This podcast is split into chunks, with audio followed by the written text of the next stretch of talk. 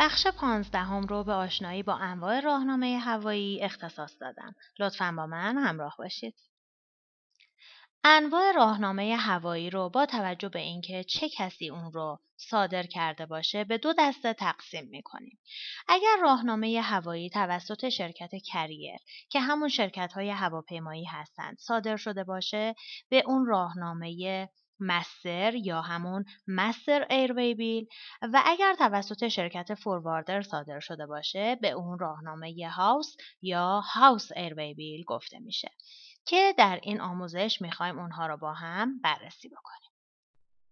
در حمل و نقل هوایی هم مانند حمل و نقل دریایی ما دو راهنامه داریم راهنامه مستر و راهنامه هاوس هنگامی که صاحب کالا کالای خودش رو به شرکت فورواردر که در حمل و نقل هوایی به شرکت های forwarder consolidator هم گفته میشه تحویل میده شرکت forwarder یک راهنامه house یا house air waybill رو صادر کرده و تحویل صاحب کالا میده که در این راهنامه گیرنده گیرنده واقعی کالا هست.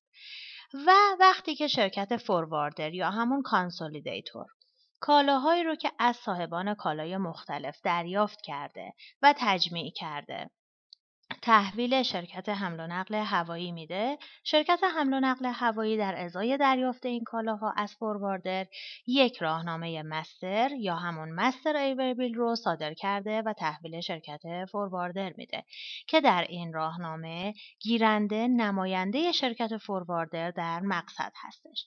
پس می‌بینیم که در حمل و نقل هوایی هم مانند حمل و نقل دریایی دقیقا نحوه صدور راهنامه ها به همون ترتیب هستش. یعنی در مستر گیرنده نماینده شرکت فورواردر در مقصد و در هاوس گیرنده همون گیرنده واقعی هستش. از لحاظ اعتبار اسنادی هر دو راهنامه بسیار معتبر هستند. در راهنامه هاوسی که صادر میشه بسیار معتبر هست زیرا گیرنده در اون گیرنده واقعی هستش که صاحب و مالک محموله هستش.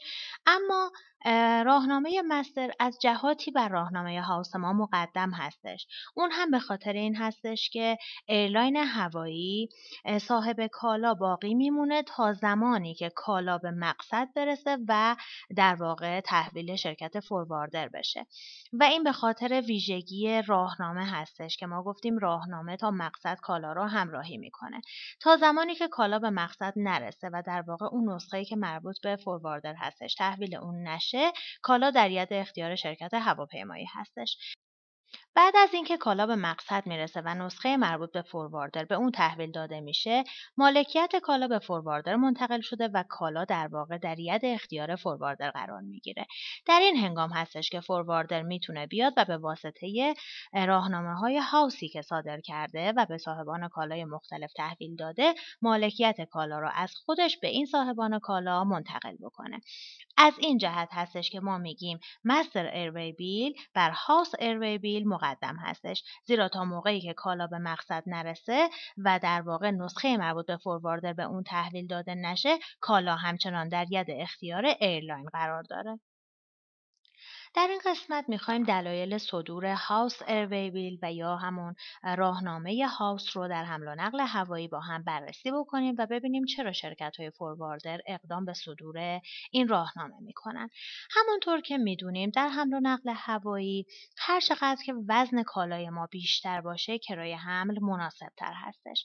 شرکت های فورواردر میان و در واقع با جمع کردن کالاهای صاحبان کالای مختلف اون رو به یک وزن قابل توجهی میرسونن و برای اون یک قیمت مناسبی رو از خط هوایی دریافت می‌کنن. در واقع میان با این کار یک مزیت رقابتی برای خودشون ایجاد می‌کنن.